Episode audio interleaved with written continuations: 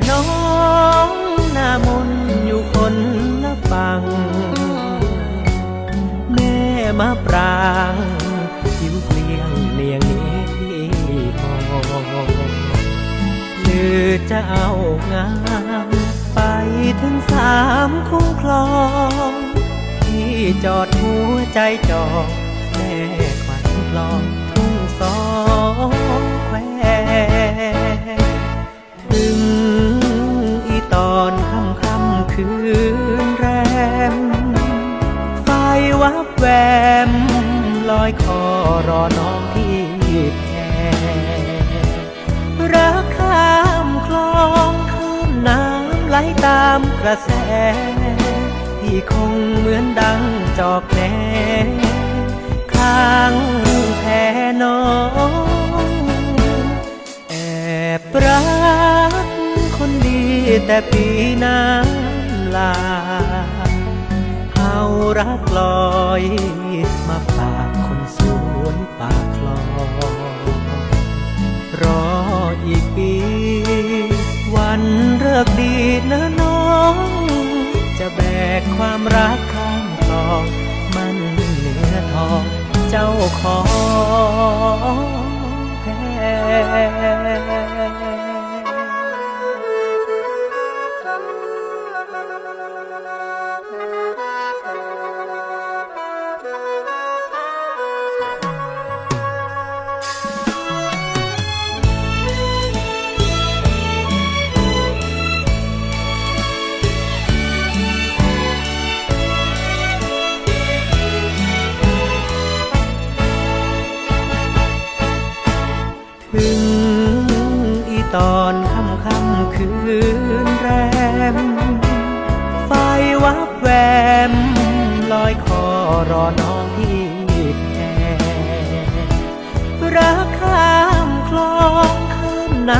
ไหลตามกระแส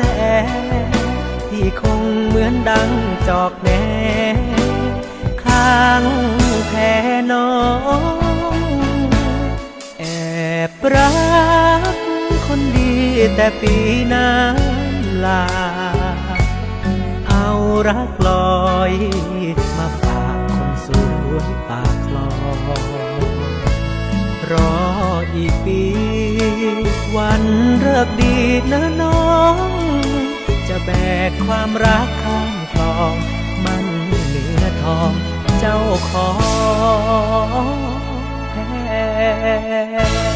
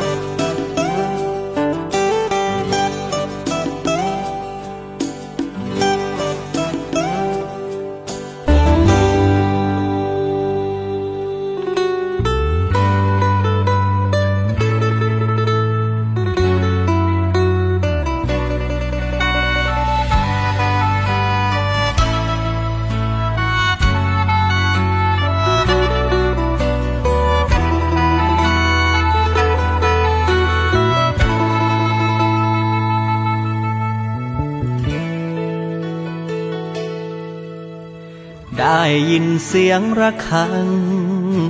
มันดังอยู่ข้างเวทีเบิดเวลาแล้วตี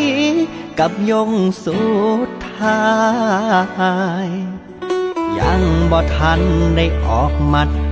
กระถือรัวใส่ตรงหัวใจ รับแทบบ่ไหวข้าอายมันสั่นรู้ นที่เจ้าให้เขาเข้ามาครองใจ กับมือสุดท้ายที่อายต้องจำใจเลิกราเมื่อเจ้าให้เขาดีเบิดสุยางอายก็ยอมหลีกทางจังสันว่ายอมให้เขาซาเขาด่าเป็นมาหัวเนาปิ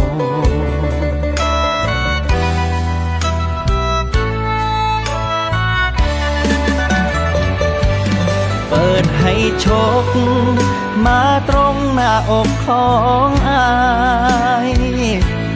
หักแพงลายกะเจ็บแพงลายคือกัน เสียงระฆังช่วย กับปานแม่นมวยต่อยคนละชั้น ออกมัดบ่ได้มันสั่นโอ้โอ้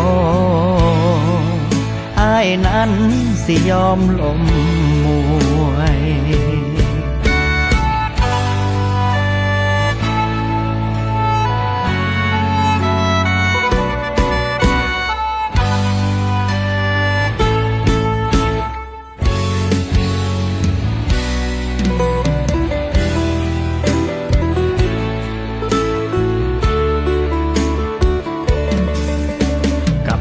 มันมวยกระดูกคนละเบิดต่อยกันอยู่บนเวทีอายมวยวัดบ่อาจสิเทียบศักดิ์ศรีมวยลุมพินีดีกรีแชมป์เก่า เมื่ออายเมิดโปรโมชั่นละเนาะพอสะทอให้เจ้าไปดีกับเขา เบิดทางหักพอนี่สองเฮามันเอาคืนบ่ได้เปิดให้โชคมาตรงหน้าอกของอายหักแพงลายกะเจ็บแพงลายคือกัน เสียงระฆังช่วย กับปานแม่นมวยต่อยคนละชั้น ออกมัดบ่ได้มันสั่นโอ้โอเปิดให้โชค มาตรงหน้าอกของอายหักแพงลายกะเจ็บแพงลายคือกัน เสียงระฆังช่วย กับปานแม่นมวยต่อยคนละชั้น ออกมัดบ่ได้มันสั่นโอ้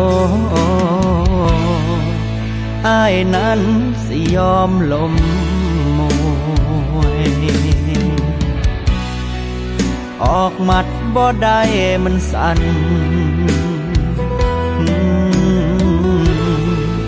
อายนั้นสิยอมลม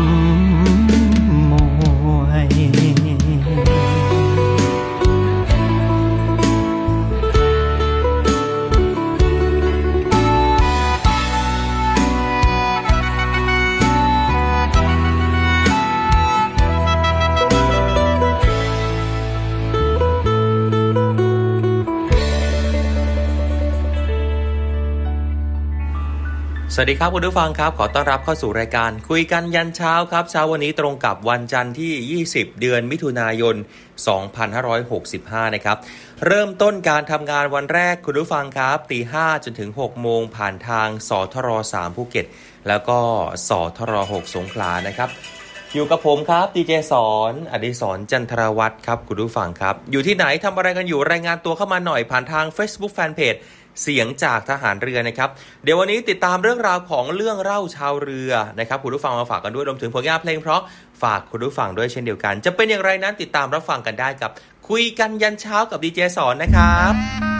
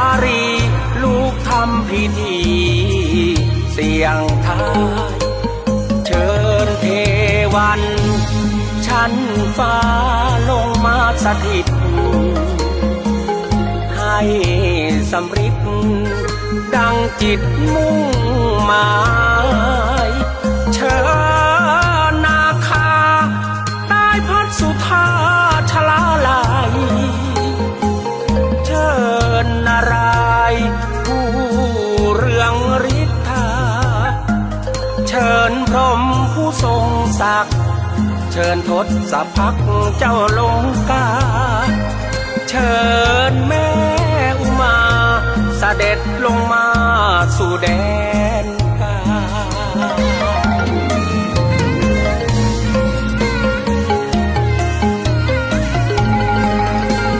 ดวงชะตามอบให้ฟ้า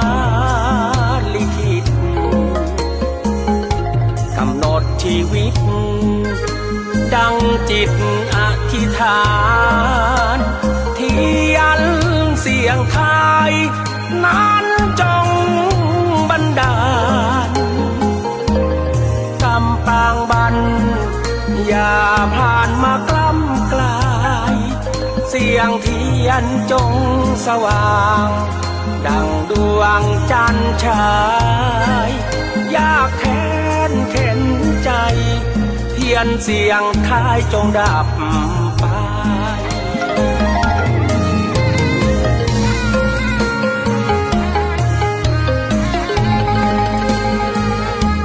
เปลวปลายเทียนรีจวนเจียนจะดับลับลาเกณฑ์ชะตาไม่ถึงคราสิ้นตักสาย ร่งรัศมีขึ้นทันได้รุ่งเรืองหรือสิ้นไรอยู่ที่เปลวไฟปลา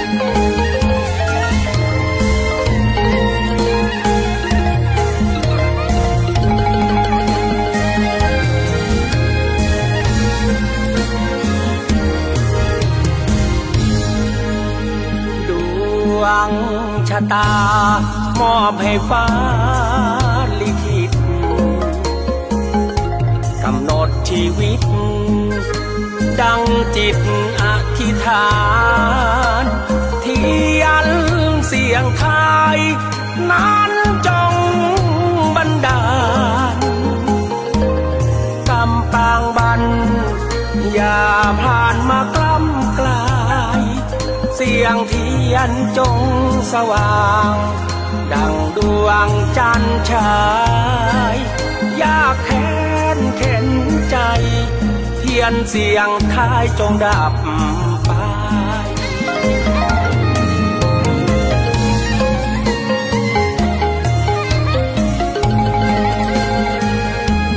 เปลวปลายเทียนรีจวนเจียนจะดับลับลาเกณฑ์ชะตาไม่ถึงคราสิ้นตักสายแสงเทียนริบรี เปล่งรัศมีขึ้น นใด รุ่งเรืองหรือสิ้นไร อยู่ที่เปลวไฟปลา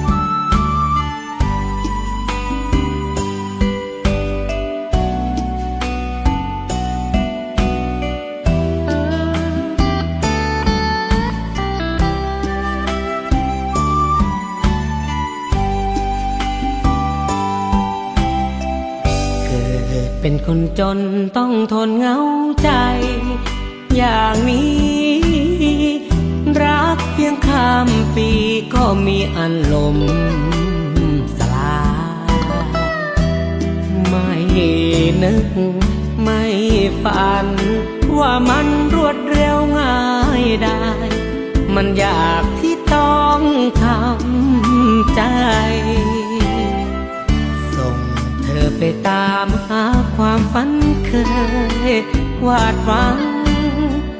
สองเดือนแล้วยังไม่เคยมีข่าวเงียบหายเจอเธออีกครั้ง บนหนังสือพิมพ์เล่มใหญ่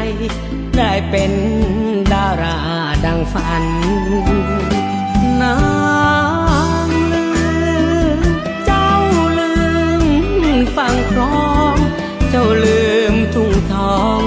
เคยได้ครองความรัก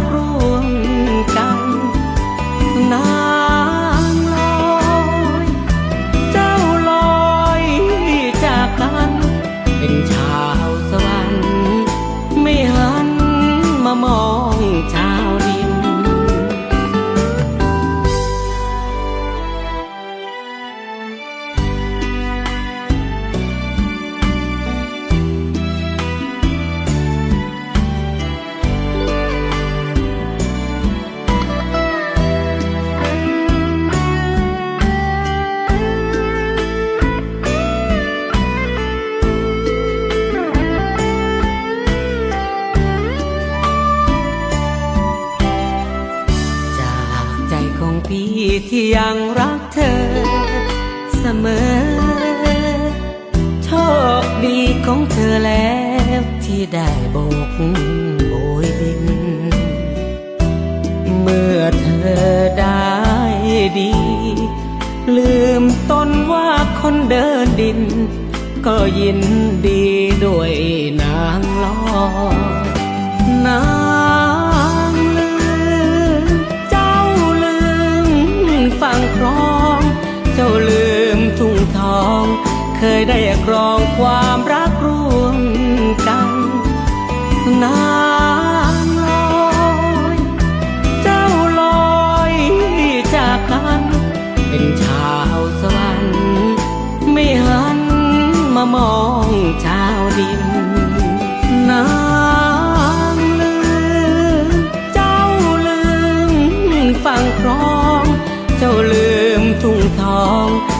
ได้ครองความรักร่วมกันนางลอยเจ้าลอยจากกันเป็นชาวสวรรค์ไม่หันมามองชาวดิน อยู่บนสวรรค์ต่างชั้นกับเราชาวดิน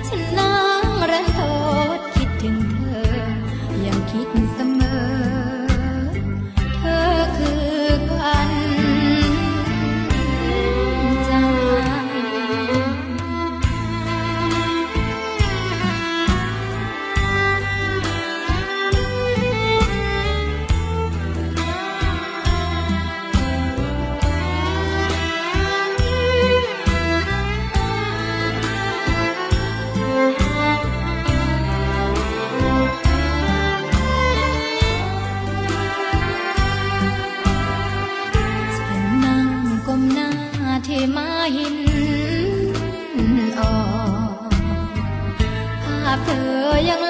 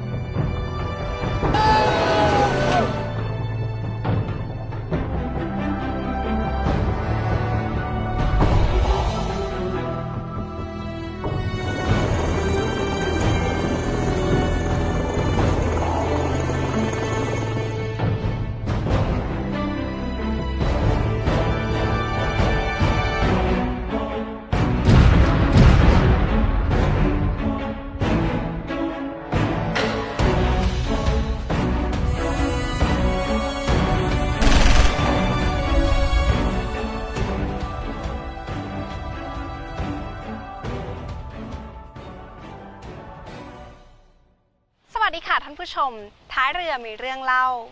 กลับมาพบกันอีกครั้งนะคะ รายการที่จะพาท่านผู้ชมท่องไปยังโลกแห่งราชนาวี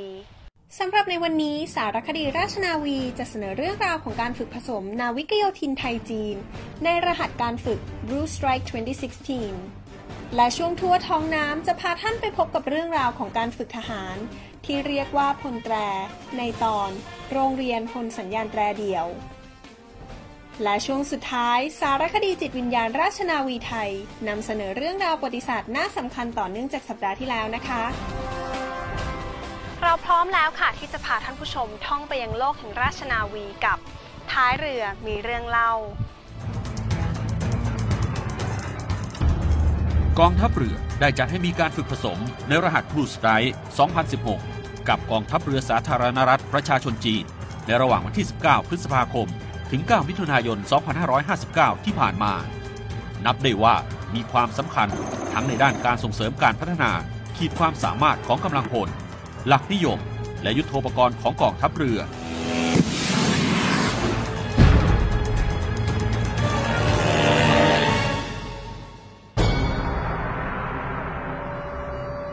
การฝึกผสมในรหัส Blue Strike กับกองทัพเรือจีนนั้น ซึ่งนับเป็นการฝึกครั้งที่ 3 โดยทางฝ่ายกองทัพเรือจีน ได้ส่งกำลังประกอบด้วย เรือยกพลขึ้นบกขนาดใหญ่ ฉางไป๋ซาน ขนาด 20,000 ตัน เฮลิคอปเตอร์ลำเลียงจำนวน2ลำ รถถังและรถปืนใหญ่สะเทินน้ำสะเทินบก รถลำเลียงหุ้มเกราะสะเทินน้ำสะเทินบก พร้อมกำลังพลรวมประมาณ 500 นาย ในส่วนของกองทัพเรือประกอบด้วย เรือหลวงอ่างทอง และเรือต่างๆจำนวนทั้งหมด 6 ลำ เฮลิคอปเตอร์ลำเลียงจำนวน2ลำยานเกราะล้อยางพร้อมกำลังพลรวมประมาณ 500 นาย ซึ่งครั้งนี้นับว่าเป็นการขยายระดับของการฝึกจากเดิม ซึ่งมีการฝึกเฉพาะกำลังพลนาวิกโยธิน ฝ่ายละประมาณ 150-200 นาย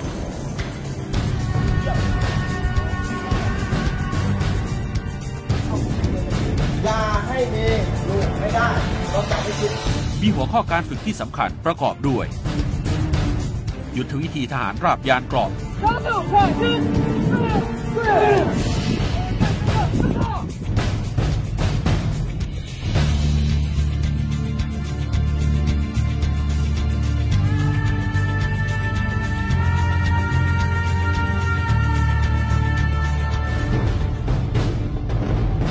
准备完毕后，华教人员一并向指挥员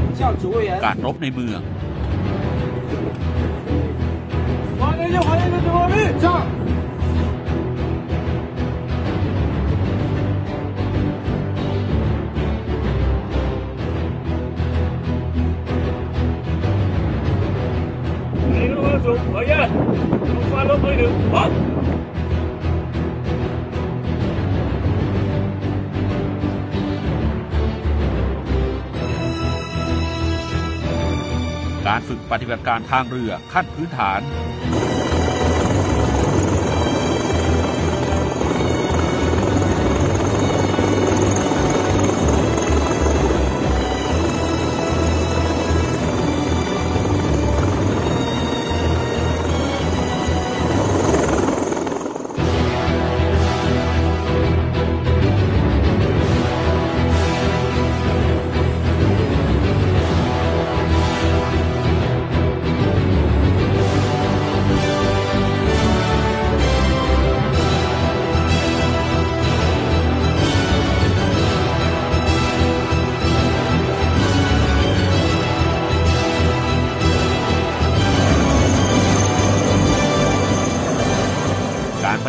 ปฏิบัติการร่วมกับเฮลิคอปเตอร์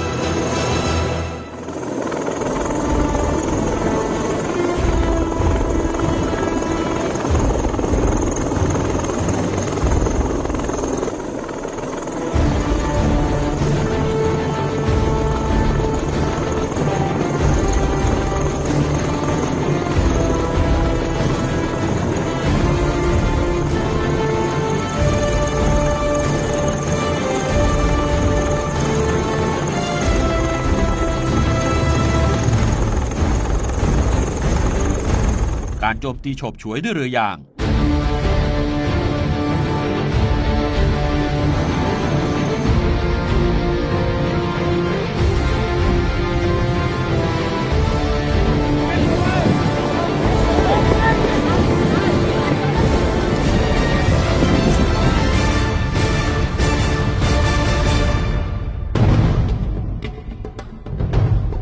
และการดำเนินกลยุทธ์ระดับกองร้อยด้วยกระสุนจริง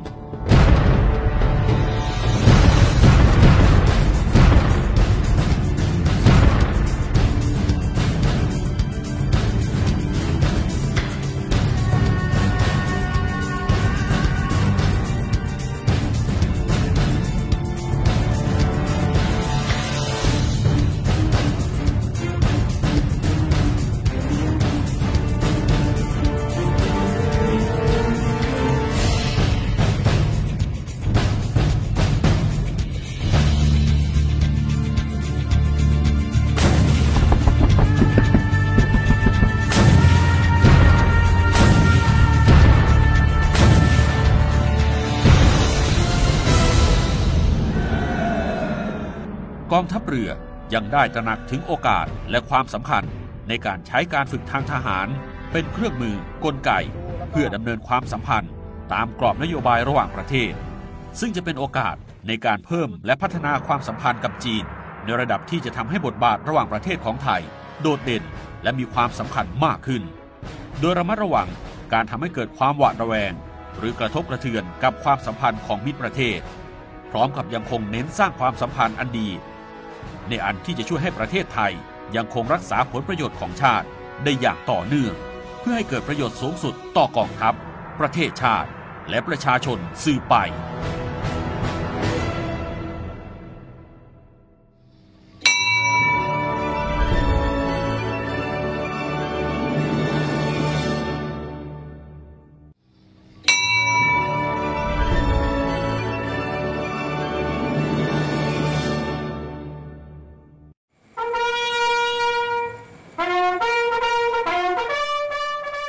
ทุกเช้า คนสัญญาณแตรเดี่ยวจะเป่าเพลงปลุก เพื่อปลุกทหารทุกคนที่กำลังหลับไหล ให้ตื่นขึ้นมาปฏิบัติภารกิจประจำวันส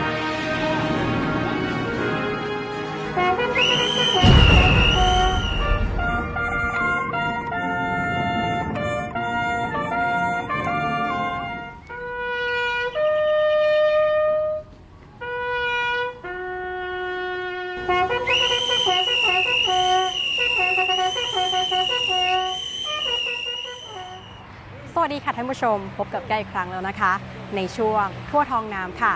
ภาพที่ท่านผู้ชมเพิ่งชมไปเมื่อสักครู่ เป็นภาพการปฏิบัติหน้าที่ของพลสัญญาณแตรเดียว ซึ่งเป็นตำแหน่งหนึ่งที่มีความสำคัญประจำหน่วยทหารค่ะ และพื้นที่แห่งนี้ค่ะที่เก้วยืนอยู่ นี่ก็คือโรงเรียนพลสัญญาณแตรเดียว ซึ่งเป็นสถานที่ฝึกพลสัญญาณแตรเดียวของกองทัพเรือเพื่อผลิตพลสัญญาณแตรเดียวไปประจำหน่วยต่างๆ อาทิพลเรือรบ กองเรือ และหน่วยบัญชาการนาวิกโยธินเป็นต้นค่ะ และในวันนี้นะคะก็จะพาท่านผู้ชม ไปติดตามชมชีวิตของนักเรียนพลสัญญาณแตรเดียวณโรงเรียนแห่งนี้ว่าในหนึ่งวันพวกเขาทำอะไรกันบ้าง ตามแก้วไปรับชมเลยค่ะ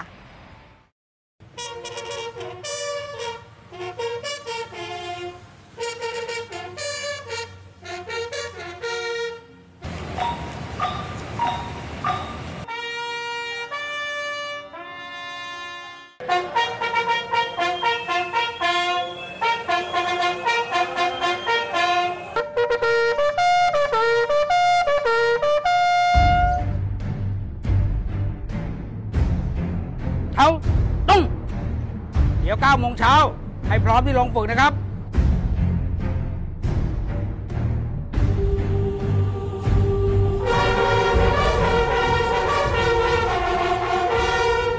ตอนนี้ค่ะก็อยู่กับนาวาโทสุวัสดิ์เทียมหงส์รองผู้อำนวยการโรงเรียนดุริยางค์ทหารเรือ และเรือเอกประเสริฐพันเพลงประจำโรงเรียนดุริยางค์ทหารเรือค่ะ สวัสดีค่ะ ค่ะคุณครูคะขออนุญาตถามคำถามนะคะ ก็พลสัญญาณแตรเดี่ยวค่ะ มีวิวัฒนาการหรือว่ามีความเป็นมาเป็น ที่มาที่ไปอย่างไรบ้างคะ ครับคือแตรเดี่ยวเนี่ยเออที่มาที่ไปหรือว่าวิวัฒนาการเนี่ยมาจากเขาสัตว์ ซึ่งเป็นเขาวัวป่าเออจะเป็นต้นตระกูลของเครื่องดนตรีทองเหลือง ซึ่งเป็นอาจจะพูดได้ว่าเป็นต้นแบบของเครื่องทรัมเป็ตในส่วนที่ว่ามาเกี่ยวข้องกับของแตรเดี่ยวก็คือเพื่อว่าคนสัญญาณเนี่ยจะเป่าเพื่อว่าให้สัญญาณกับหน่วยทหาร ในการที่จะสั่งการต่างๆคุณครูคะแล้วนักเรียนที่นี่ค่ะ มีการเรียนการสอนยังไงบ้างคะจริงๆแล้วเรามีการเรียนการสอนอ่าทั้งภาคทฤษฎีและภาคปฏิบัติ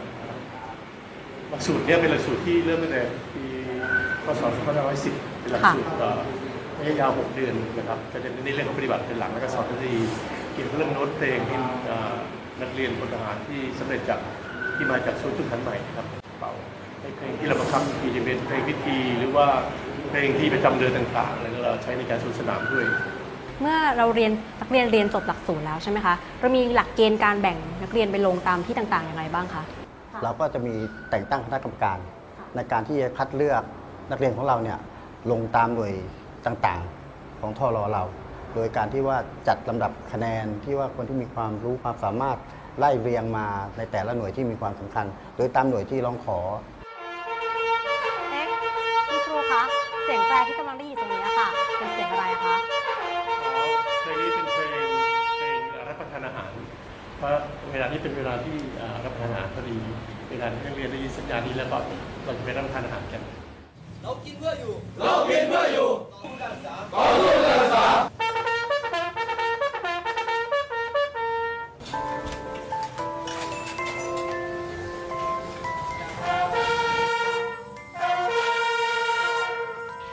จะมาทบทวนสิ่งที่เราเรียนมาในวันนี้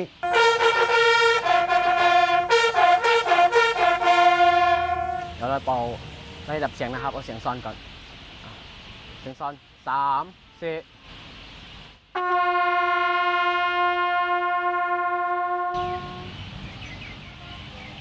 น้องคะคือพี่สังเกตมาสักพักหนึ่งแล้ว แล้วพี่ก็สงสัยว่าแตรเดี่ยวเนี่ยค่ะ มันไม่มีปุ่มกดหรือมีรูอะไรเลย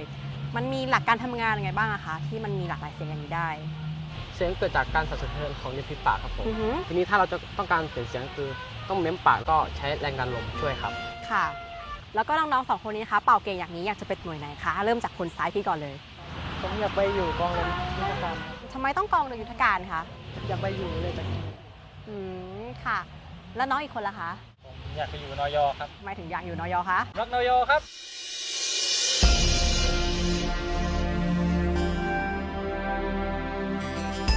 บ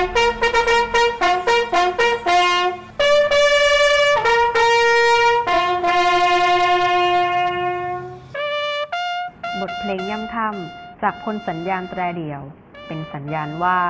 พระอาทิตย์กำลังจะตกแล้ว ทหารเรือคนใดที่ยังทำงานข้างค้าง ให้รีบทำให้เสร็จ ก่อนที่อีกไม่กี่นาที แสงอาทิตย์ก็จะเลือนลับไปค่ะ และเมื่อถึงเวลากลางคืน เหล่านักเรียนพลสัญญาณแตรเดี่ยว ก็จะต้องเข้ารับการอบรมระเบียบวินัย ขนบธรรมเนียมประเพณีทหารเรือ และมีเวลาพักผ่อนเป็นส่วนตัวอีกเล็กน้อย ก่อนที่จะต้องไปเข้าแถวตรวจบัญชีพลค่ะ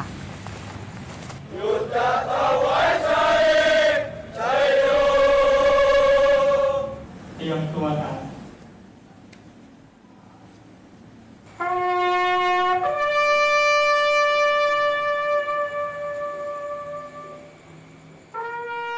และเมื่อเวลาสามทุ่มก็ได้เวลานอนของพวกเขากันแล้ว ราตรีสวัสดิ์ค่ะ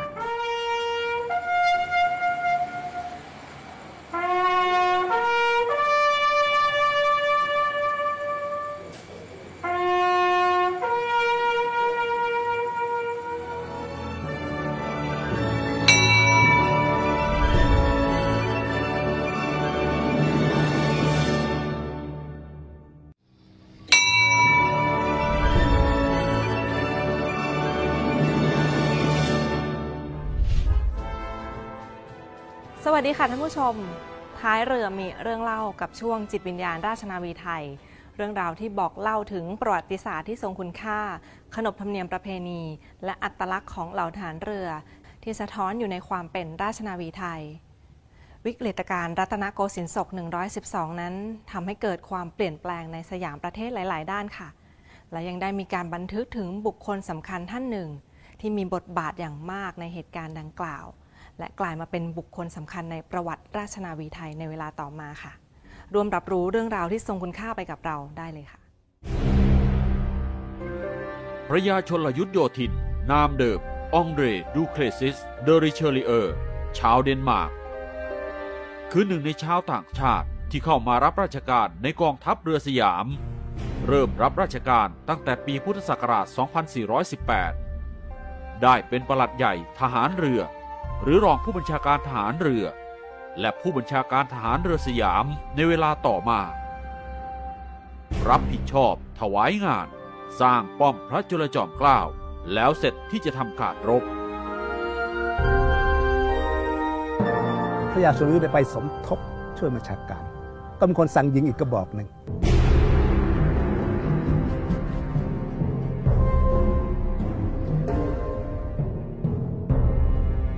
เรือฝรั่งเศสก็ผ่านเข้าไปได้ได้รับความเสียหายเล็กน้อย เมื่อผ่านเข้าไปในกลุ่มของเรือรบซึ่งอยู่เข้าไปทางซ้ายเนี่ยนะพอเรือฝรั่งเศสเข้าอยู่ในกลุ่มเรือรบไทยแล้วเรือป้อมยิงไม่ได้แล้วเพราะมันเข้าไปในกลุ่มนั้นพอดีก็หยุดยิง เมื่อผ่านไม่ได้แล้วพระยาสุริยุทธ์ก็ลงเรือไปสำรวจความเสียหายเรือต่างๆก่อนมีใครเป็นอะไรบ้างมีตายกี่คนอะไรยังไงถามว่าไปต่อได้ไหมก็ทุกคนก็บอกไปไปต่อได้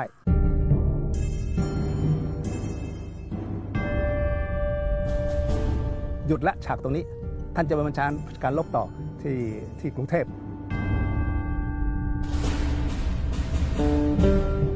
หลังวิกฤตการณ์อีกหลายปี พระยาชนลยุทธโยธิน ได้สร้างประโยชน์แก่กิจการทหารเรือประเทศสยามอีกหลายประการ รวมเวลาการทำงานถวายพระบาทสมเด็จพระจุลจอมเกล้าเจ้าอยู่หัว มาเป็นเวลาถึง 26 ปี ได้กราบบังคมทูลลาออกจากราชการ พื่อเดินทางกลับไปเดนมาร์ก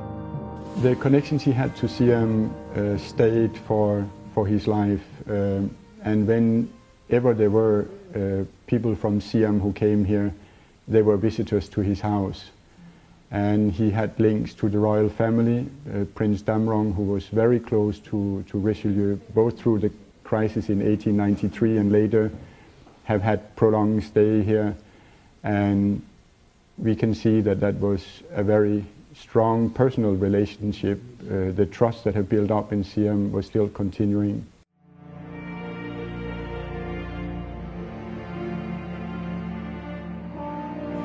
And when he came back to Denmark, he continued these things. And as we also have heard about the diesel engine, to go in a totally new technology and dare to invest in, in something which was not certain,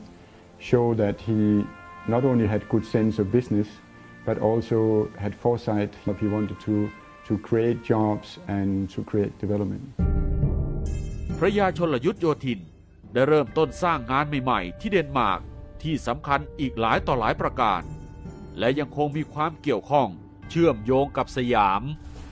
ทั้งเป็นส่วนสำคัญในการถวายงานพระบาทสมเด็จพระจุลจอมเกล้าเจ้าอยู่หัว เมื่อครั้งพระองค์เสด็จประพาสยุโรป การมีส่วนสำคัญกับเรือเดินสมุทรที่ใช้เครื่องยนต์ดีเซลลำแรกของโลก ที่มีชื่อว่า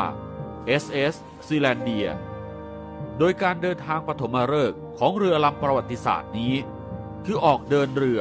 จากท่าเรือที่กรุงโคเปนเฮเกน มีจุดมุ่งหมายที่บางกอก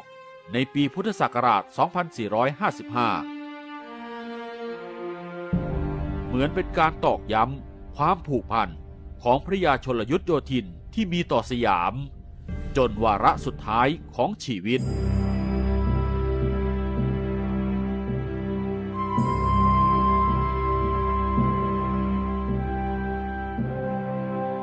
หีบบรรจุศพพระยาชลยุทธโยธิน ณ โบสถ์ในเมืองโคเปนเฮเกน ประเทศเดนมาร์ก Well, Richelieu has come back to Denmark and all his service, like it says on the coffin here, that he was Minister for the Marine and he was Vice Admiral. That is for his service in Thailand. After he came back uh, to Denmark, it was very well recognized the service he did in Thailand. And he served uh, the Danish king. At one point, the king, uh, during a political crisis, actually considered appointing him to be prime minister. And he used the words, You have served one king very faithfully, you can serve another king.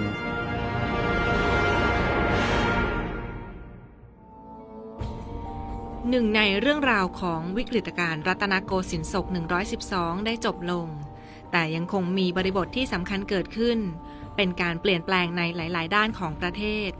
โดยเฉพาะด้านการทหารเรือของไทย โปรดติดตามในช่วงจิตวิญญาณราชนาวีไทยในครั้งต่อไปค่ะ ผู้ชม และอีกเช่นเคยนะคะ เรามีข่าวประชาสัมพันธ์ค่ะ กองทัพเรือกำหนดจัดพิธีวางพวงมาลา และบำเพ็ญกุศล เนื่องในวันมหิดล ประจำปี 2559 ในวันที่ 24 กันยายน เวลา 9 นาฬิกาณอู่ราชนาวีมหิดลอดุลยเดชกรมอู่ทหารเรือ อำเภอสัตหีบ จังหวัดชนบุรี จอมพลเรือสมเด็จพระมหิตลาธิเบศอดุลยเดชวิกรม พระบรมราชนก ขณะรับราชการในกระทรวงทหารเรือ พระองค์ทรงริเริ่มแนวคิดในการเตรียมกำลังทางเรือสอ หรือเรือดำน้ำในการป้องกันอ่าวไทย จนเป็นที่มาของการจัดหาเรือดำน้ำเข้าประจำการจำนวนสี่ลำ อีกทั้งยังทรงพระราชดำรินานับประการ ที่ทรงพระราชทานไว้นับเป็นขุมทรัพย์ทางปัญญา ที่มีคุณค่าเป็นปัจจัยในการสร้างความเจริญก้าวหน้าให้แก่กองทัพเรือในทุกๆด้านเหล่าทหารเรือจึงได้ยกย่องเทิดทูนท่าน เป็นเจ้าฟ้าทหารเรือ และได้ขอพระราชทานนามอู่เรือแห่งที่สามของกองทัพเรือว่า อู่ราชนาวีมหิดลอดุลยเดช รวมถึงพระองค์ท่านยังทรงมีพระมหากรุณาธิคุณด้านการแพทย์ของไทย จนได้รับการขนานพระนามว่า พระบิดาแห่งการแพทย์แผนปัจจุบันพลเรือเอกณอารีนิตผู้บัญชาการทหารเรือ เป็นประธานในพิธีรับมอบเรือตรวจการปืน เรือหลวงแหลมสิงห์เมื่อวันที่ 21 กันยายน 2559 ณ ท่าเรือแหลมเทียน ฐานทัพเรือสัตหีบ อำเภอสัตหีบ จังหวัดชนบุรี เรือตรวจการปืนลำใหม่นี้เข้าประจำการในกองเรือตรวจอ่าว กองเรือยุทธการ มีภารกิจในการตรวจการลาดตระเวน ป้องกันการแทรกซึมในทะเล คุ้มครองเรือประมงและเรือพาณิชย์ ป้องกันและคุ้มครองทรัพยากรธรรมชาติในอ่าวไทย และทะเลอันดามัน รักษากฎหมายในทะเลตามอำนาจหน้าที่ของกองทัพเรือ รวมทั้งถวายความปลอดภัย แด่พระบรมวงศานุวงศ์ตลอดจนช่วยเหลือผู้ประสบภัยทางทะเลและชายฝั่ง รื่องราวของราชนาวีนี้ยังไม่จบสิ้นเพียงเท่านี้นะคะ พบกับเราได้ใหม่ในครั้งต่อไปที่ท้ายเรือแห่งนี้ ท้ายเรือมีเรื่องเล่า สวัสดีค่ะ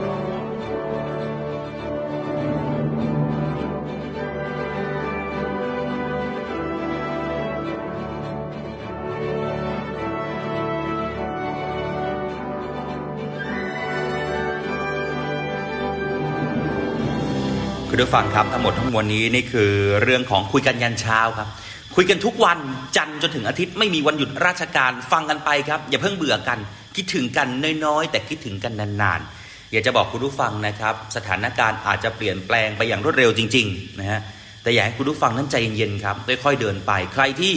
ยังไม่สู่เป้าหมาย ตั้งเป้าหมายแล้วยังไม่ประสบความสำเร็จสู้ต่อไปครับ ผมเชื่อว่าไม่กี่วันคุณก็ จะสามารถประสบความสำเร็จได้อย่างแน่นอนนะครับ เพียงแค่ใจสู้ฮะถามใจตัวเองว่าใจสู้หรือเปล่า ถ้าใจสู้คุณผู้ฟังก็ชนะแล้วนะครับ วันนี้ผมดีเจสอนนะครับอดิศรจันทรวัฒน์ลาไปก่อนขอบคุณทุกท่านที่ติดตามรับฟัง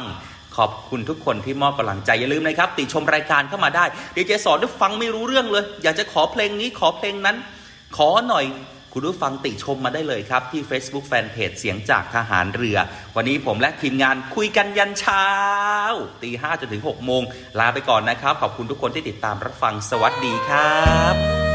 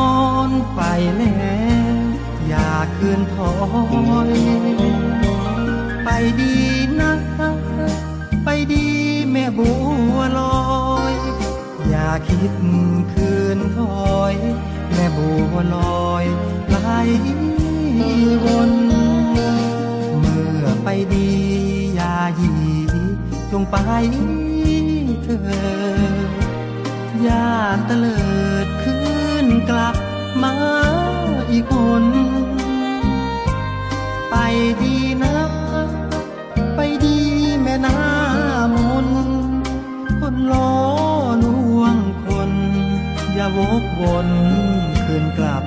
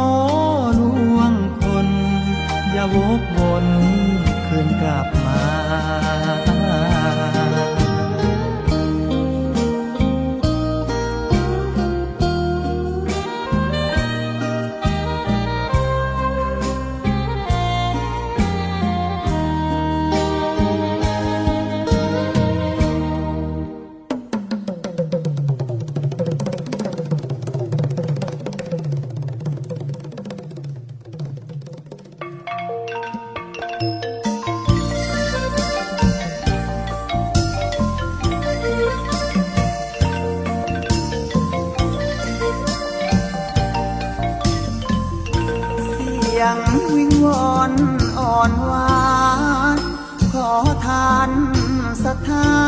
แฟนเก่าไม่ได้มาตั้งตาชมกระต่าย กระต่ายน้อยตัวนี้ ยังไม่มีที่หมายอยากรู้จักฝากใจ เหมือนกระต่าย